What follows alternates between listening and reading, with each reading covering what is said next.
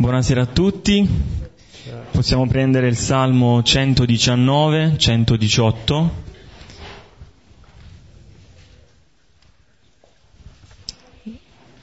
Pregheremo questo Salmo dal versetto 89 al versetto 112 su questa Bibbia, pagina 590.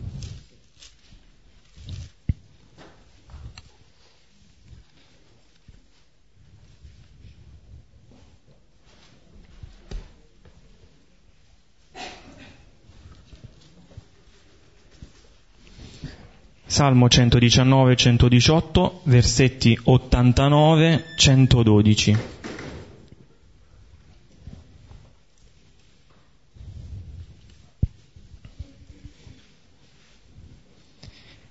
Nel nome del Padre, del Figlio e dello Spirito Santo.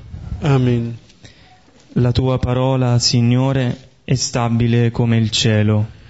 La tua fedeltà dura per ogni generazione. Hai fondato la terra ed essa è salda. Per tuo decreto tutto sussiste fino ad oggi, perché ogni cosa è al tuo servizio. Se la tua legge non fosse la mia gioia, sarei perito nella mia miseria. Mai dimenticherò i tuoi precetti, per essi mi fai vivere. Io sono tuo, salvami, perché ho cercato il tuo volere. Gli empi mi insidiano per rovinarmi, ma io medito i tuoi insegnamenti. Di ogni cosa perfetta ho visto il limite, ma la tua legge non ha confini. Quanto amo la tua legge, Signore. Tutto il giorno la vado meditando. Il tuo precetto mi fa più saggio dei miei nemici, perché sempre mi accompagna. Sono più saggio di tutti i miei maestri, perché medito i tuoi insegnamenti. Ho più senno degli anziani, perché osservo i tuoi precetti. Tengo lontano i miei passi da ogni via di male, per custodire la tua parola. Non mi allontano dai tuoi giudizi, perché sei tu a distruirmi. Quanto sono dolci al mio palato le tue parole, più del miele per la mia bocca. Dai tuoi decreti ricevo intelligenza, per questo odio ogni via di menzogna. Lampada per i miei passi è la tua parola, luce sul mio cammino. Ho giurato e lo confermo di custodire i tuoi precetti di giustizia. Sono stanco di soffrire, Signore. Dammi vita secondo la tua parola. Signore, gradisci le offerte delle mie labbra, insegnami i tuoi giudizi. La mia vita è sempre in pericolo, ma non dimentico la tua legge. Gli empi mi hanno teso i loro lacci, ma non ho deviato dai tuoi precetti. Mia eredità per sempre sono i tuoi insegnamenti, sono essi la gioia del mio cuore. Ho piegato il mio cuore ai tuoi comandamenti, in essi è la mia ricompensa per sempre. Gloria al Padre e al Figlio e allo Spirito Santo. Come era nel principio e ora e sempre, nei secoli dei secoli. Amen. Abbiamo letto solo alcuni versetti di questo salmo, perché questo salmo, il Salmo 119, è il salmo più lungo di tutti ed è una specie di variazioni sul tema. C'è un tema centrale, c'è una tematica centrale che viene ripetuta e rielaborata durante tutto il salmo. Questa tematica, questo tema è la legge. La legge però non intesa alla maniera nostra, in senso normativo. E questo è un particolare che ci aiuta lo stesso Salmo. Abbiamo letto precetti, decreti, comandi, insegnamenti, promessa, giudizi e tanti verbi, osservare, comprendere, meditare, custodire. Quindi qui la legge che ci viene presentato non è un comando, ma è la Torah, è l'insegnamento, è un orientamento, è una strada, è una via. Possiamo dire che qui la legge che ci viene presentata è la stessa parola di Dio. Cioè il fatto che Dio mi parla, che Dio mi rivolge la parola. E avete presente quando, eh, per esempio, decidiamo di togliere la parola a qualcuno? Spesso accade che succede qualcosa, anche in famiglia, e decidiamo di togliere la parola. Quel togliere la parola in realtà è un tagliare quella relazione, è un dire con te non voglio avere nulla a che fare. Invece questo salmo ci dice che Dio resta fedele a questa parola perché resta fedele a questa relazione. Cioè Dio continua a parlarmi. E vediamo qual è un po' l'identikit della persona che ascolta e che è in ascolto della parola di Dio. Bellissimo questo, io sono tuo, io sono tuo. Cioè chi ascolta la parola di Dio si abbandona, si consegna nelle mani di Dio. E poi il tuo comando mi fa più saggio dei miei nemici, perché esso è sempre con me. E poi anche dopo, perché custodisco i tuoi precetti.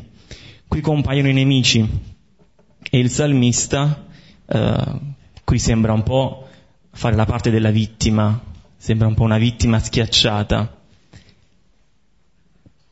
È come se Dio, ecco, non sta dalla parte degli oppressori, sta dalla parte delle vittime, Dio è dalla sua parte. E non dimentichiamo che noi seguiamo un Cristo crocifisso, non seguiamo chi l'ha crocifisso, ma seguiamo Lui che è stato crocifisso.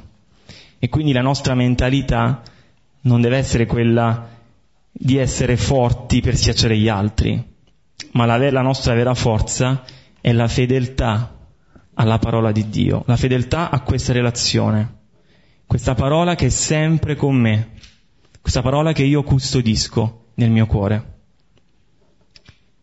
E poi espressione conosciutissima, abbiamo pregato, lampada per i miei passi è la tua parola, luce sul mio cammino, la parola che è legata ai passi e al cammino.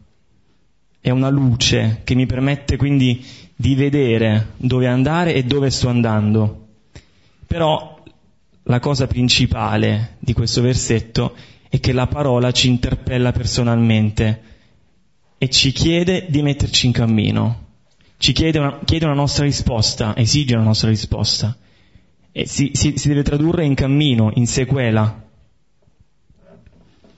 E poi quel, verso la fine, quel sono tanto umiliato, Signore. Ecco, mi sono un po' fermato su questo umiliato e mm, non è da intendere come un'umiliazione che viene da qualcun altro, ma è quasi una condizione del salmista, cioè è un umile più che umiliato è un povero. Quello che dovrebbe essere ogni cristiano. È umiliato quindi nel senso che non fa parte della gente potente, non fa parte dei ricchi, ma è un povero. Potremmo dire fa parte della gente semplice.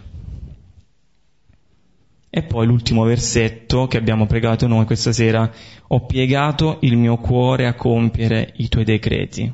Ho piegato il mio cuore. Cioè chi ascolta la parola di Dio non resta come prima ed è necessario che pieghi il suo cuore. Pieghi perché è testone, è presuntuoso, è prepotente. Quindi è necessario che ognuno di noi pieghi il suo cuore per ascoltare la parola di Dio e per mettersi in ascolto e mettersi in cammino. Quindi l'ascolto implica piegare il cuore, si traduce in un abbandono, in questo dire io sono tuo, in un cammino, in una sequela. Quindi possiamo prendere il capitolo secondo del Vangelo di Luca e riprendiamo un po' dove avevamo lasciato la, la nostra meditazione.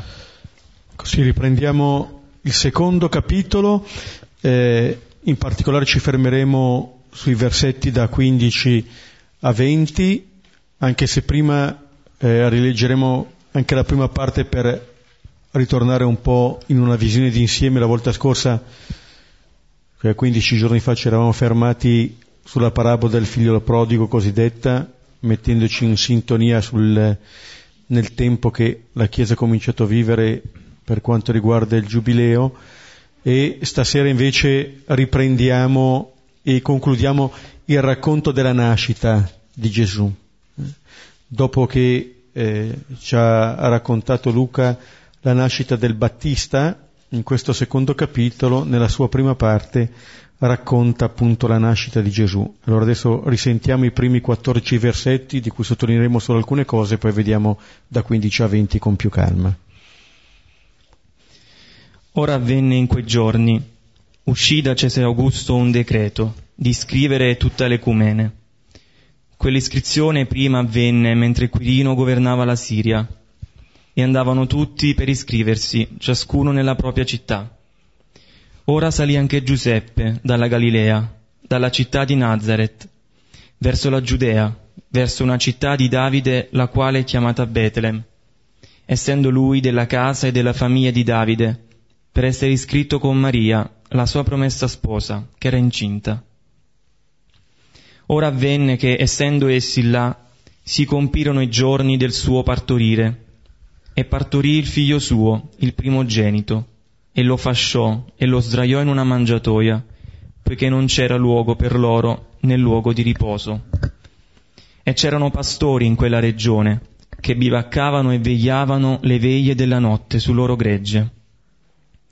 E un angelo del Signore stette su loro, e la gloria del Signore lampeggiò intorno a loro, e temettero un timore grande. E disse loro l'angelo, Non temete. Ecco, infatti, vi annuncio la buona notizia di una grande gioia, che sarà per tutto il popolo. Fu partorito per voi oggi un Salvatore, che è Cristo Signore, nella città di Davide.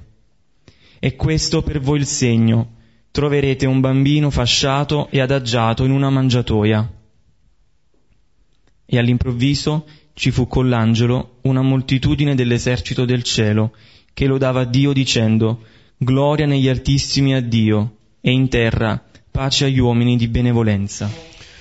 Ecco, questi erano i primi versetti del capitolo che raccontano da un lato quello che è il fatto e nella seconda parte, eh, dal versetto 8 in avanti, quello che è l'annuncio. Poi vedremo questa sera la verifica di questo fatto. E in queste tre parti il, l'Evangelista pone al centro la stessa cosa. Cioè ciò che viene qui messo in evidenza è il bambino fasciato sdraiato in una mangiatoia. Questo è ciò che avviene, questo è quello che viene annunciato, questo è quello che viene verificato. Per tre volte in venti versetti viene ripetuta questa cosa. Significa che l'Evangelista ci vuole portare lì.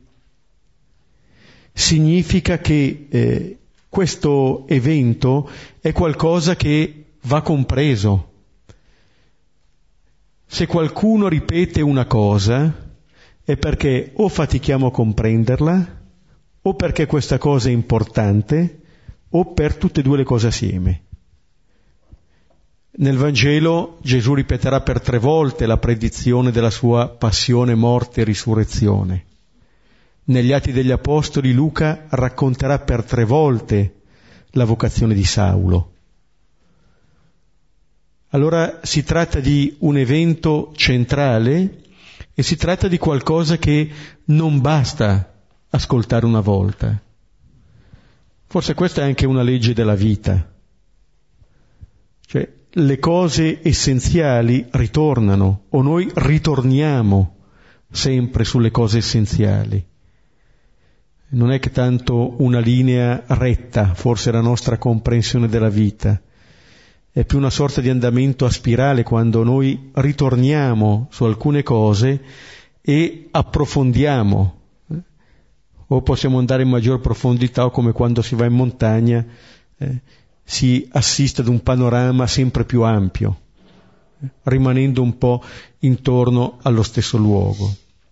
Luca mette in evidenza di questa nascita nella prima parte i dati storici, il fatto che metta nomi di persone, di luoghi precisi, questo ci rende eh, attenti a un, a un fatto essenziale, non solo per Luca, ma anche per la nostra fede, che ciò con cui noi abbiamo a che fare non è una idea, è un fatto. Noi non abbiamo a che fare con una idea, ma abbiamo a che fare con Gesù, con una persona vissuta in quel luogo. Luca tiene molto a questo, cioè a mettere insieme, a tenere insieme il fatto e l'annuncio. Luca è uno storico e al contempo è un evangelista, uno storico, cioè descrive quello che è avvenuto. Ma insieme c'è un annuncio che avrà una portata non solo valida per quel tempo, per ogni tempo. Lo vedremo poi con, eh, con l'oggi, così come abbiamo già avuto modo di sottolineare. Inoltre, all'interno di questa storia, questo, il, quello che abbiamo visto del censimento, eccetera, queste figure di eh, Giuseppe e di Maria che obbediscono a questo censimento, ci dice che Luca non pone eh, una visione politica, diciamo così, contro un'altra. Per rimanere al linguaggio di quel tempo, non pone la prospettiva dell'imperatore opposta a quella degli zeloti che viene sposata da Maria e da Giuseppe. Maria e Giuseppe obbediscono alle leggi. Cioè non è questione di chi comanda, se la logica poi è sempre quella. Potremmo dire sono zelota adesso, però poi vorrò essere io a comandare. Si capovolgono le cose, ma la logica è la stessa. Invece no, quello che qui viene immesso nella storia è qualcosa di diverso. Qualcosa di diverso lo si vede in questa eh, tensione molto forte che è un contrasto tra l'imperatore che decide il censimento e questo neonato. Non c'è più grande opposizione di questa, tra chi col censimento pretende di avere tutto in mano e chi come un neonato ha bisogno di affidarsi alle mani di tutti per campare. È proprio una prospettiva diversa. Uno può dire anche l'imperatore quando era neonato si affidava alle mani degli altri, sì, poi ce lo dimentichiamo, poi ce lo dimentichiamo tutti. Detto questo, nei primi sette versetti, poi negli altri c'è l'annuncio, un annuncio che viene dato ai pastori, dove eh, diciamo, questo richiamo ai pastori non è tanto la questione di un ambiente bucolico, eccetera, ma è un richiamo che eh, si radica nella stessa Bibbia, così come Betlemme richiama Davide, pastore, il re. E questi pastori sono immagine, direi, dei primi cristiani, perché prima che essere annunciatori a loro volta di ciò che hanno ascoltato e di ciò che hanno visto, sono ascoltatori della buona notizia. E questo è sempre valido. Ogni annunciatore della buona notizia è innanzitutto un ascoltatore della buona notizia. È uno che si mette in ascolto di questa notizia. È uno che si lascia plasmare da questa notizia. Una notizia che eh, li raggiunge eh, in, un, in una notte che dice un annuncio improvviso. Certo loro stanno vegliando, ma la notte è proprio il momento in cui cessano le attività. Proprio quando cessano le nostre attività avviene, si compie la salvezza. E così in tutte le notti della scrittura. Questo è il modo con cui la Bibbia ci dice che Dio è all'opera. Detto altrimenti che siamo raggiunti da un dono quando non siamo all'opera noi. A partire dal sonno di Adamo,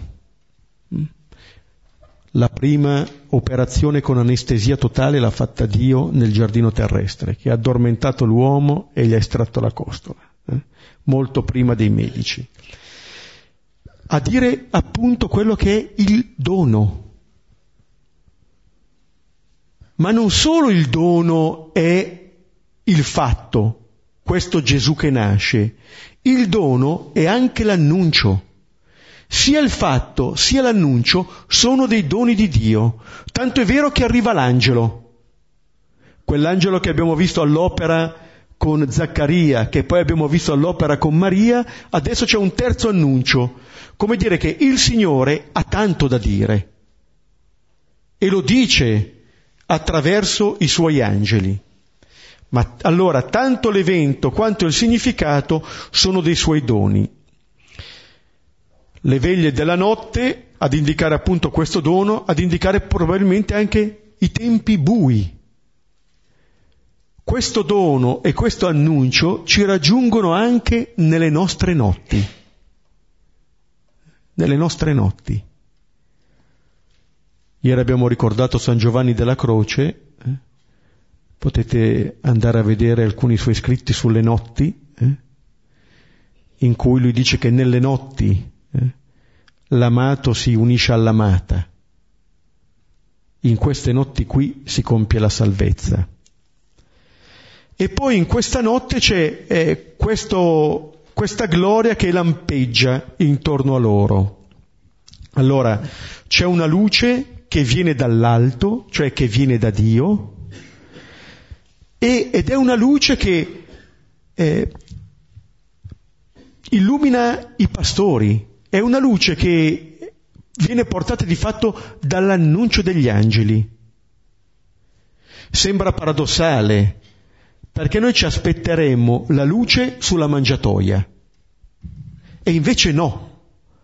La luce è tra gli angeli e i pastori. La luce è nell'annuncio. Noi mettiamo nel presepe, in genere, gli angeli sulla grotta, sulla mangiatoia, ma lì arrivano i pastori. Quello che avviene qui è come dire, è ciò che dà luce su quanto è avvenuto. Quel Messia nascosto lì, noi lo possiamo individuare grazie alla luce dell'annuncio. Lì c'è la gloria di Dio in questa parola di Dio. Senza questo annuncio noi non riconosceremmo il bambino. Ma vedete, vanno tenute insieme queste cose, il fatto e l'annuncio, perché anche l'annuncio senza che ci sia il bambino non vale niente. Ma il bambino senza una parola che lo rischiari non ci dice niente. È necessario tenere insieme queste due cose. Anche per la nostra vita è necessario tenere insieme quello che vediamo, quello che udiamo e la parola che ascoltiamo, la parola, l'annuncio che ci viene dall'alto.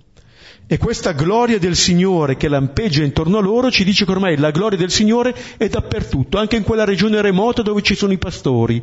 La gloria di Dio non è rinchiusa nel Tempio, è presente in ogni luogo in cui noi l'accogliamo lì si rende presente, è ovunque. E poi dicevamo ancora sull'oggi, fu partorito per voi oggi. Ecco, questo è un termine che ritroveremo continuamente nel Vangelo di Luca e che ci dice due cose insieme. Il fatto, quello che è avvenuto, l'oggi per i pastori, ma è l'oggi che dice anche la permanente attualità di quest'oggi che si realizza, che si compie per noi che ascoltiamo e che accogliamo questa parola.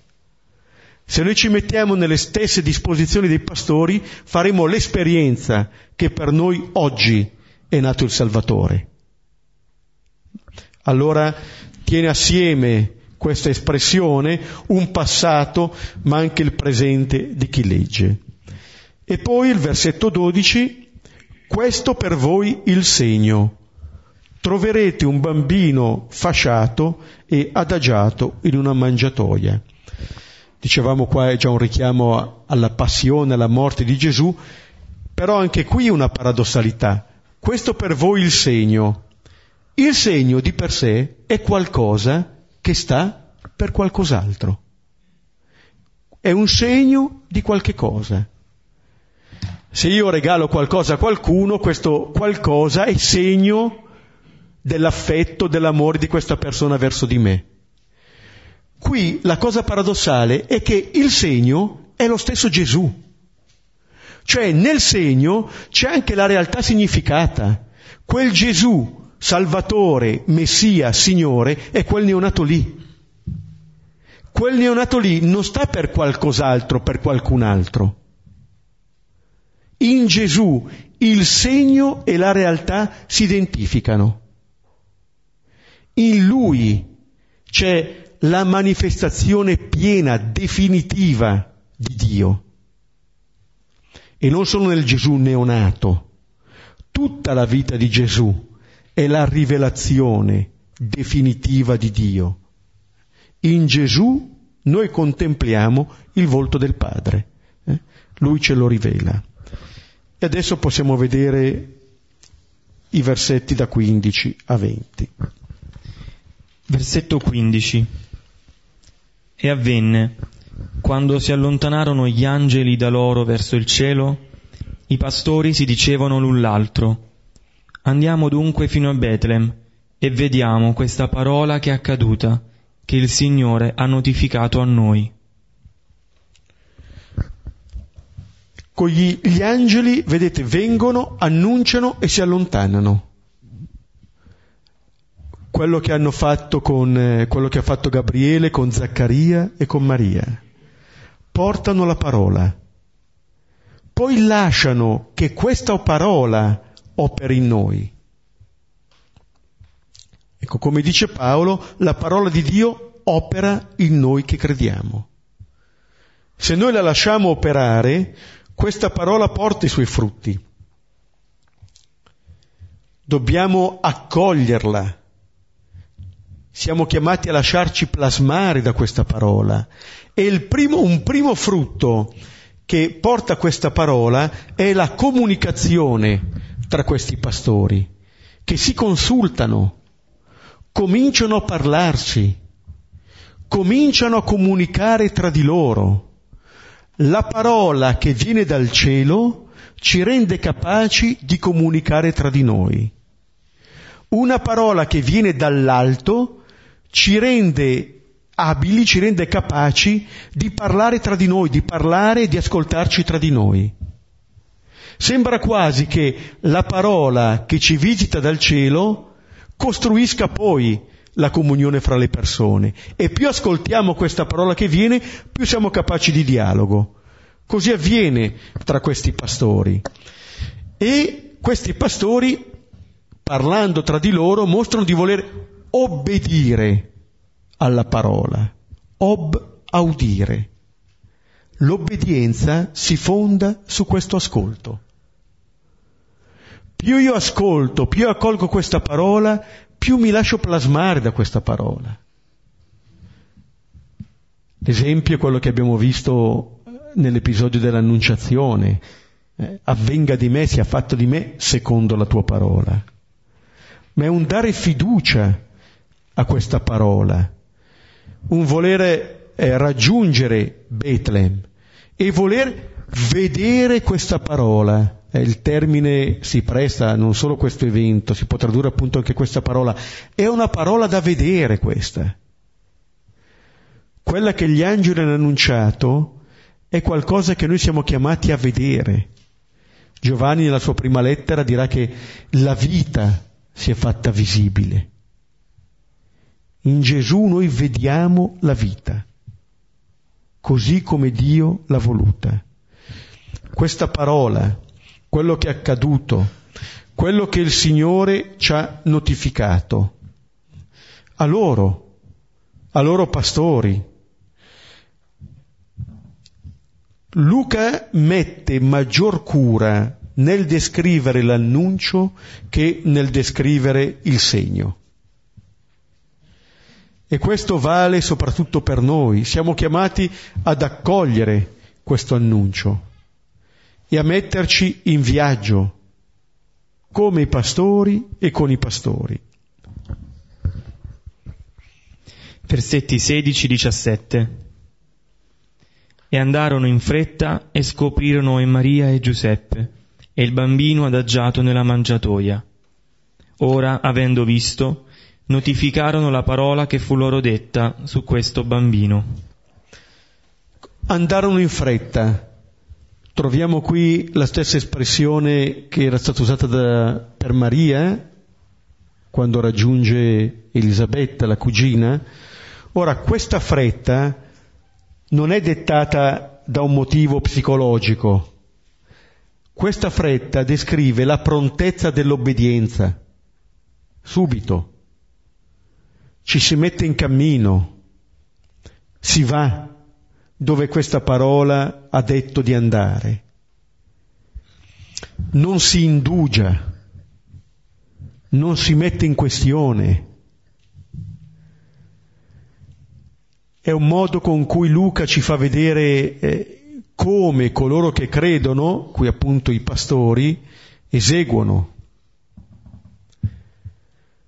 Non si pone più il dubbio, o addirittura la mancanza di fede come da Adamo in poi. Ma questi pastori, un po' come Maria, un po' come Abramo, sono modelli di fede, che ascoltano e fanno. Noi non abbiamo altra possibilità di verificare la verità della parola di Dio che compiendola. Lo vedremo anche più avanti, anche nel Vangelo, tipico quando al capitolo quinto di Luca, getteranno le reti. Cioè di fronte a Gesù che dice gettate le reti in mare, non basta dire a Gesù è una bella parola, è una bella verità. Gesù lo dirà alla fine del discorso della montagna. Beato chi ascolta la parola e la fa e la compie. Lui sì che è beato, lui sì che è felice, perché sperimenta nella propria vita che questa parola si realizza.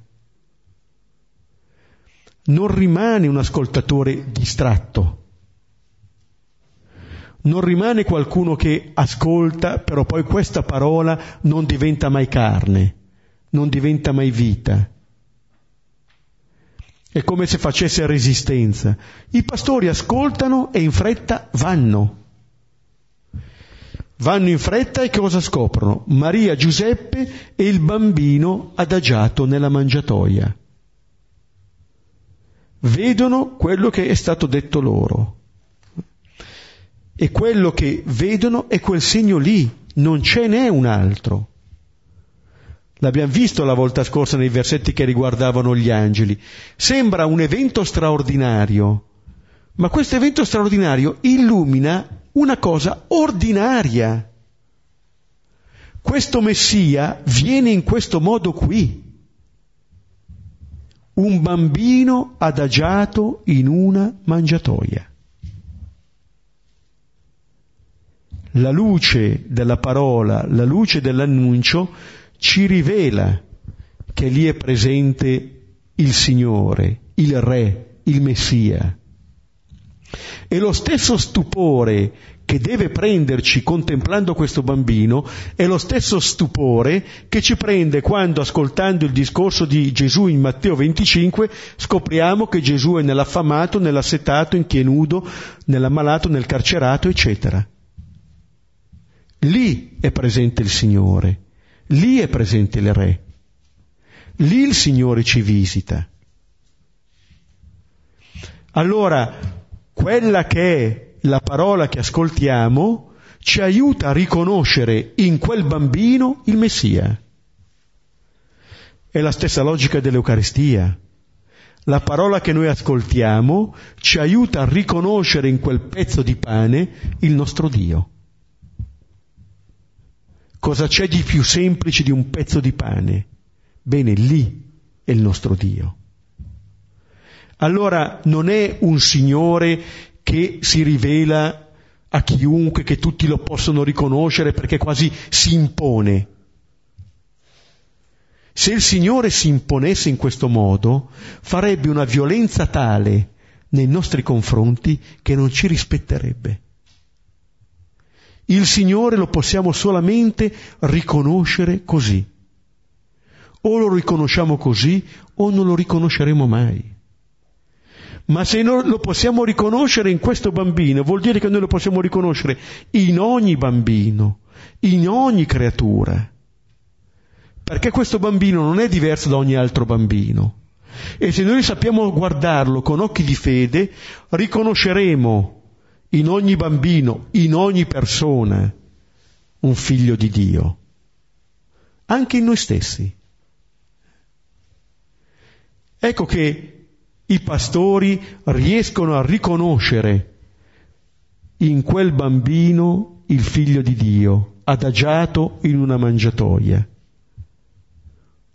Un figlio di Dio che dicevamo appunto attraverso questo segno che si dà in dono, in cibo a noi, dall'inizio alla fine. Crescendo non cambia, non perché rimane infantile, ma perché vive con la stessa logica, prendete e mangiate.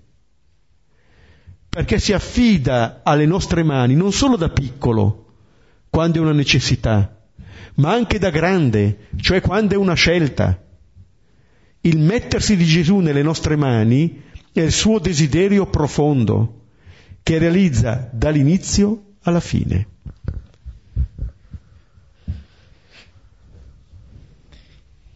Versetti 18-19 E quanti udirono si stupirono di quanto si diceva loro da parte dei pastori.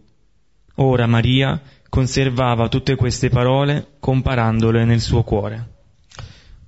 Ecco, i pastori hanno notificato la parola che era stata detta loro. Vedete, hanno ascoltato e adesso annunciano.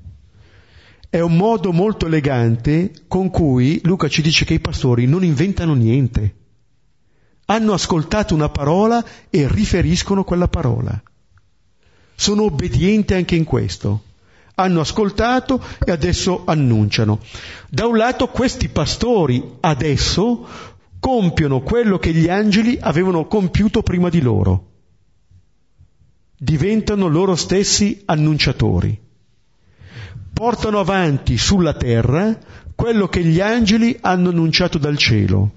Quello che è arrivato come un dono dal cielo, adesso lo possiamo sperimentare presente sulla terra dagli angeli ai pastori. E quanti udirono si stupirono. Allora l'esito dell'annuncio, il primo esito dell'annuncio è la meraviglia. Lo vediamo presente continuamente questo, l'abbiamo già visto, lo vedremo di nuovo. La meraviglia che testimonia qualcosa di nuovo, a cui non eravamo abituati. Quanti udirono? Chi sono questi quanti? Ma non dice Luca quanti sono lì. Certamente ci sono Maria e Giuseppe. E anche loro si stupiscono, forse Maria sta continuando a conoscere sempre meglio quel bambino. Ma certamente ci siamo dentro anche noi, che ascoltiamo quella parola, che ascoltiamo ciò che anche i pastori dicono, quello che hanno ascoltato dagli angeli. Di fatto Maria e Giuseppe non lo vengono a sapere dagli angeli, lo vengono a sapere dai pastori.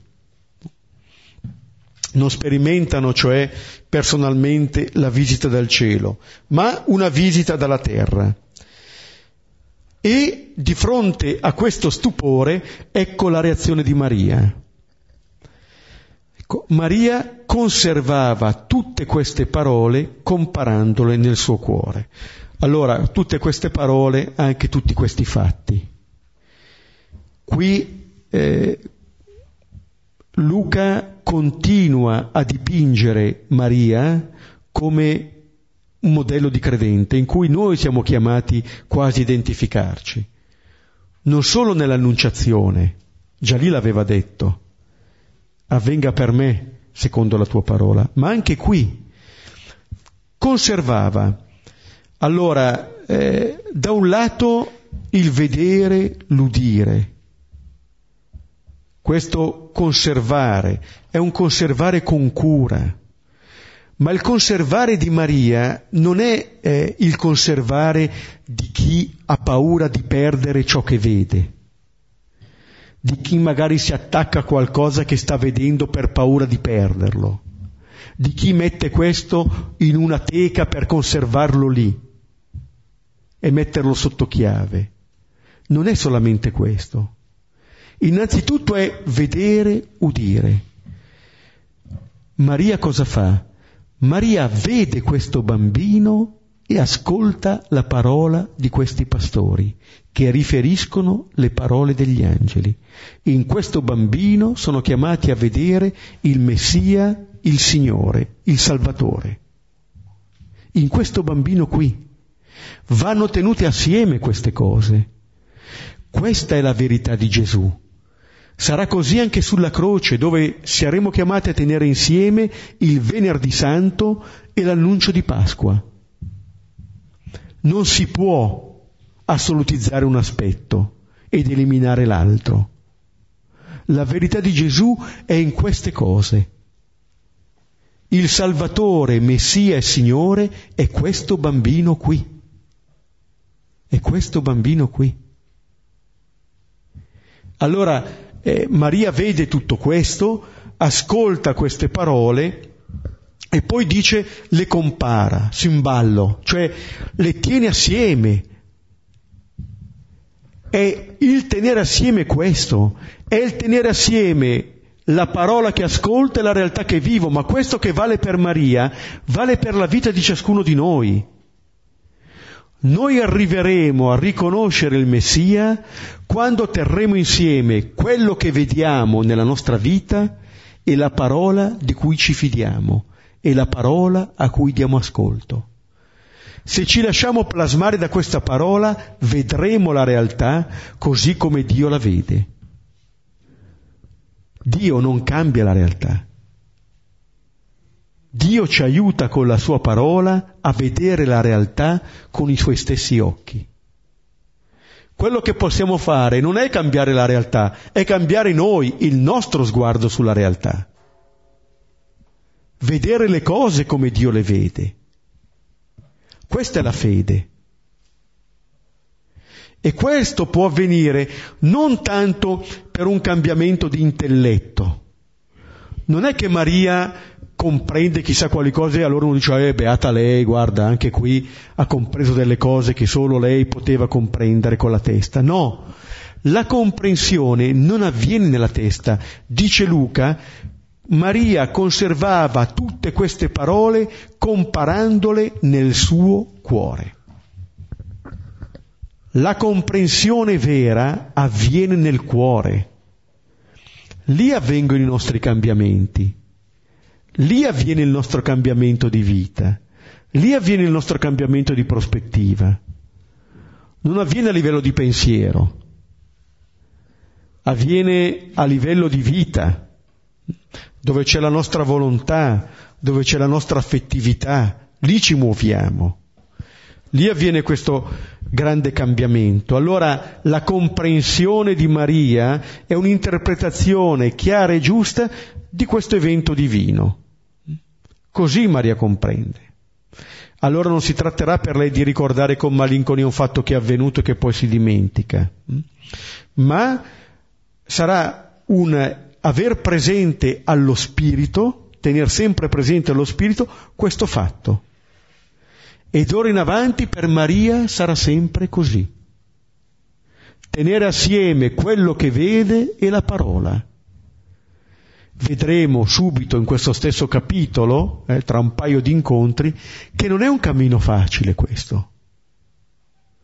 Perché le prime parole che dirà Gesù, dodicenne al Tempio, non saranno comprese da Maria. Ma anche allora si dirà che Maria conservava tutto questo nel suo cuore.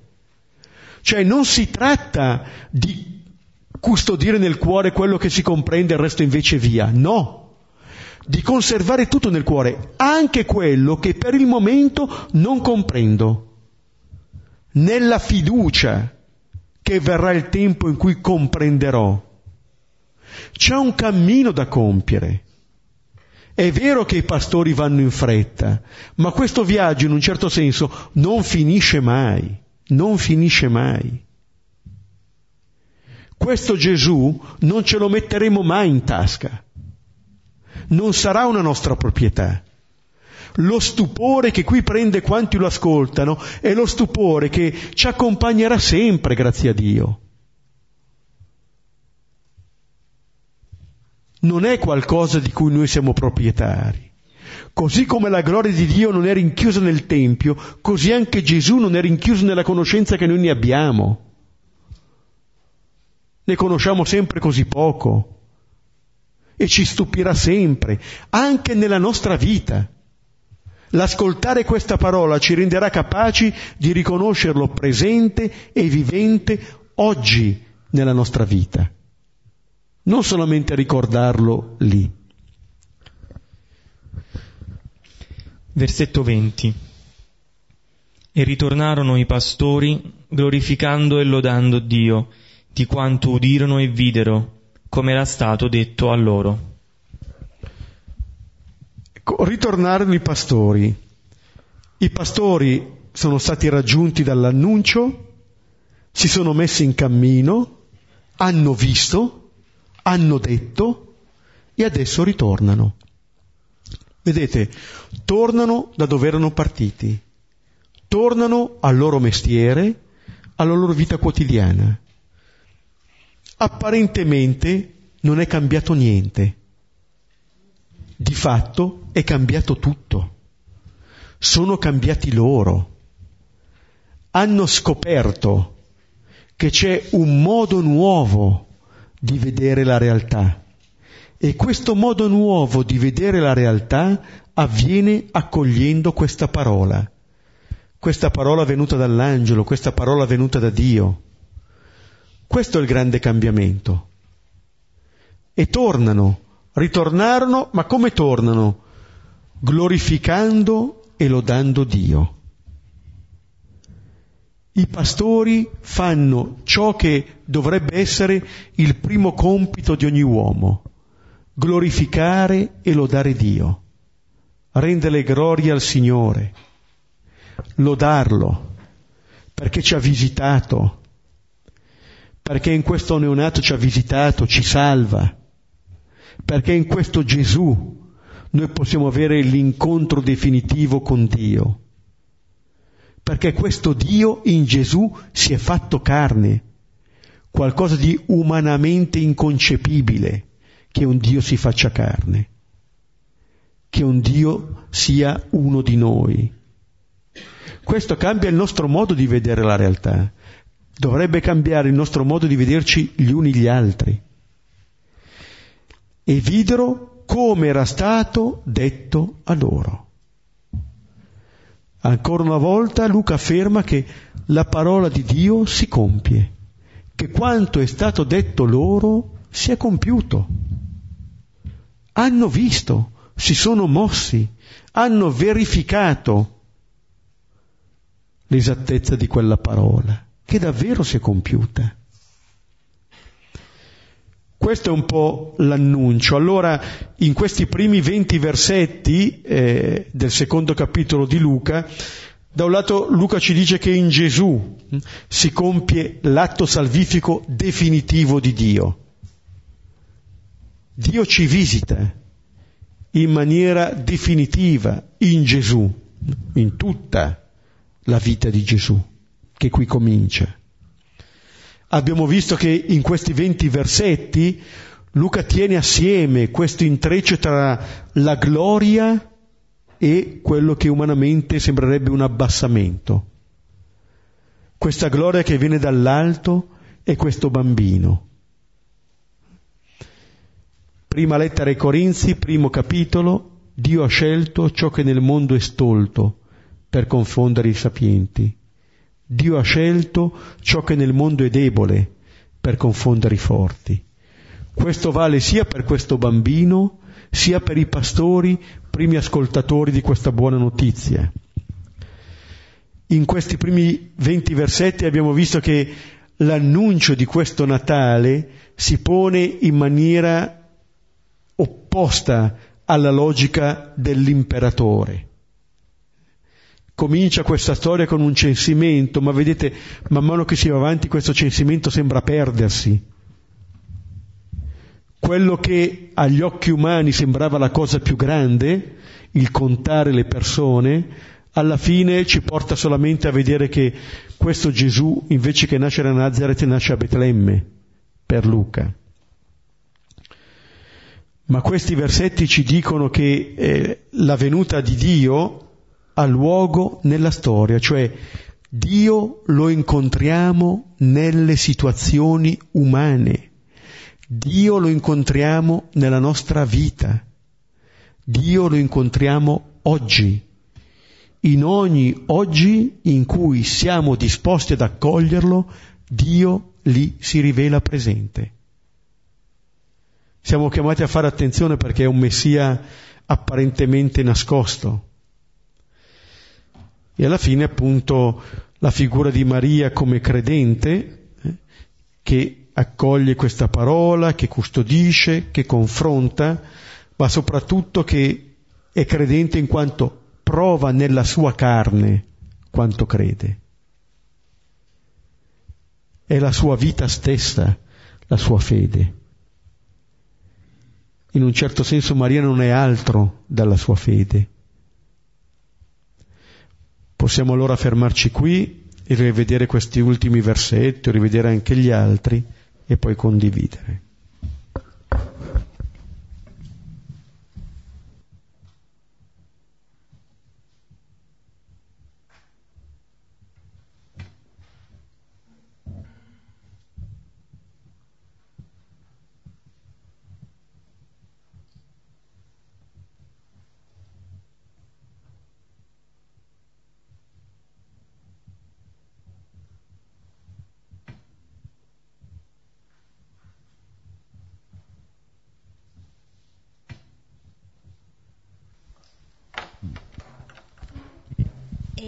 La mia è semplicemente, non è una semplice curiosità, è una cosa che mi chiedo sempre. Adesso quando tu hai detto che Maria conserva nel suo cuore queste cose, anche quando Gesù parla nel Tempio e non lo capisce. Mi sono sempre chiesta, adesso ancora di più, ma Maria quanto conserva, dice, cresce questo bambino? Lo cresce con la consapevolezza, sa che verrà crocifisso? Non è una curiosità, ma è per vedere proprio il dolore della Madonna, come ha vissuto, perché se, se è, ha vissuto con questa consapevolezza, ha avuto una vita molto triste. Cioè, pur sapendo, certo, naturalmente lei sa, anche se saprà che è crocifisso, sa perché, perché si crocifigge, per salvare l'umanità. Però mi sono sempre chiesta questa cosa Adesso che tu hai messo in evidenza questa, che conserva queste parole anche se non capisce ciò che il figlio dice nel Tempio, mi è venuto, ho avuto sempre questo pallino che mi sono chiesto sulla Madonna. Faccio, sapeva che o lo scopre man mano che cresce, non, non, non è spiegato neanche nei Vangeli, vedo. No, Maria eh, è anche lei pellegrina nella fede. Noi poi stiamo a quello che dicono i testi, hm? per cui se non comprende vuol dire che non comprende. Eh? Ecco. Non comp- Nel Vangelo di Marco, Marco va ancora più al capitolo terzo, Maria e gli altri parenti vanno da Gesù a prenderlo perché pensano che sia matto. Eh? Dicono è fuori di sé per cui anche lei fa il suo, il suo cammino. Mm. Era un dubbio che avevo sempre, volevo chiarirlo, ma non era una curiosità, è proprio comprendere.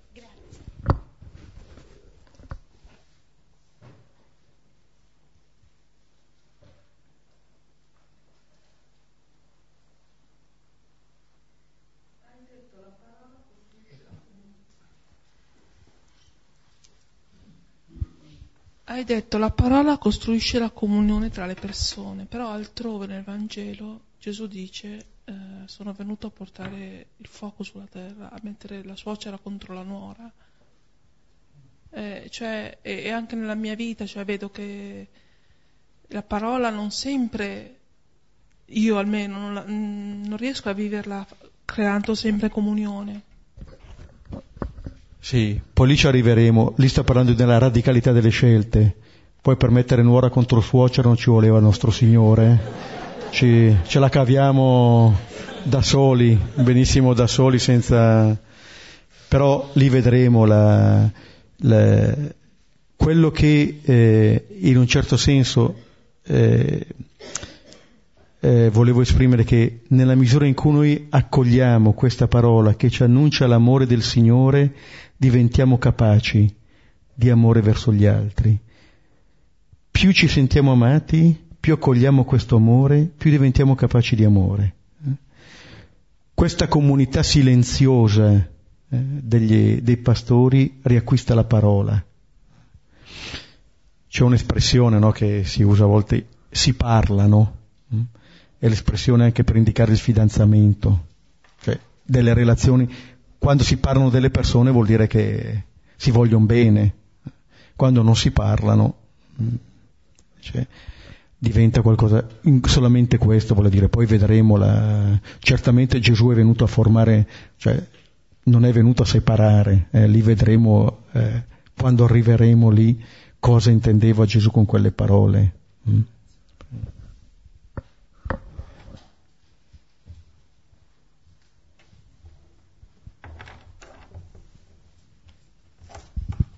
Io volevo fare una domanda, ma i pastori avevano già un cuore docile per correre e cioè per ascoltare e poi andare a Betlemme. Quindi avevano già una, tra virgolette, grazia in loro, perché ci vuole una grazia anche per saper ascoltare e correre. No, una docilità già in noi. Ma non viene detto. Una cosa che possiamo fare è, quando magari leggiamo questo brano, utilizzando il metodo che Sant'Ignazio suggerisce, metterci lì con i pastori, diventare un po' anche noi questi pastori e dire ma io di fronte a questo annuncio come reagisco? Perché non viene detto che c'è una grazia particolare. Così come anche, abbiamo visto nel brano dell'Annunciazione, non viene eh, detto che l'angelo va da Maria perché Maria era speciale. Non viene detto questo. Viene detto che aveva quel nome lì, che viveva in quel posto lì, che era fidanzata con Giuseppe. Vorrebbe dire come tutte le altre, esattamente come tutte le altre, la, dove la grandezza di Maria, la grandezza dei pastori, non è nel quasi, tra virgolette, meritare questa visita, ma è nell'accogliere questa visita. Questa è la grandezza. E in, allora anche noi possiamo essere nella stessa situazione. Avere una grazia particolare? Forse no, allora neanche io. Eh, ma questa apertura di cuore da che cosa? Eh, ognuno lo scopra, ognuno lo scopra. Certamente quello che Luca dice è che non c'è bisogno di un atteggiamento particolare o di grazie particolari. Anzi, addirittura il fatto che venga data ai pastori sembra dire, guarda, proprio da chi non te l'aspetti. Forse sono anche quelle parti di noi da cui meno ce le aspettiamo, che poi si rivelano portatrici di vita, di grazia, di annuncio. Quelle che teniamo ai margini, un po' come Davide, il pastore tenuto nemmeno in considerazione, pian piano invece vediamo come Dio agisce. Eh? Ma il metterci lì, l'ascoltare questa parola, metterci lì con i pastori, andare con i pastori, chiedere perché, senza inventare le cose, ma stando. Hm? Questo basta. C'era il mio professore che diceva sempre, ricordatevi di distinguere quello che c'è nel testo da quello che c'è nella testa. Eh? Perché bisogna star lì, star lì e star lì. E quello ci basta.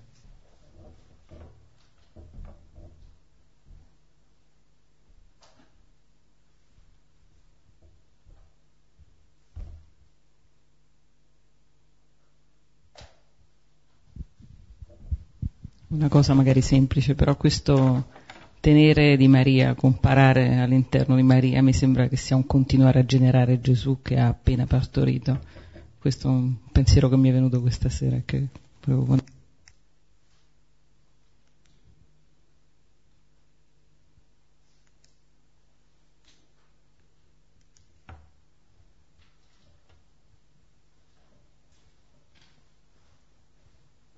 Bene, prima di, prima di concludere la serata, alcuni avvisi tecnici. Martedì prossimo ci vediamo ancora, il 22, e poi ci rivediamo a gennaio, con l'anno nuovo, direttamente il 19, il 19 gennaio. Ecco, concludiamo con un, uh, pregando il Padre, come Gesù ci ha insegnato. Padre nostro che sei nei cieli, sia santificato il tuo nome, venga il tuo regno, sia fatta la tua volontà, come in cielo e in terra.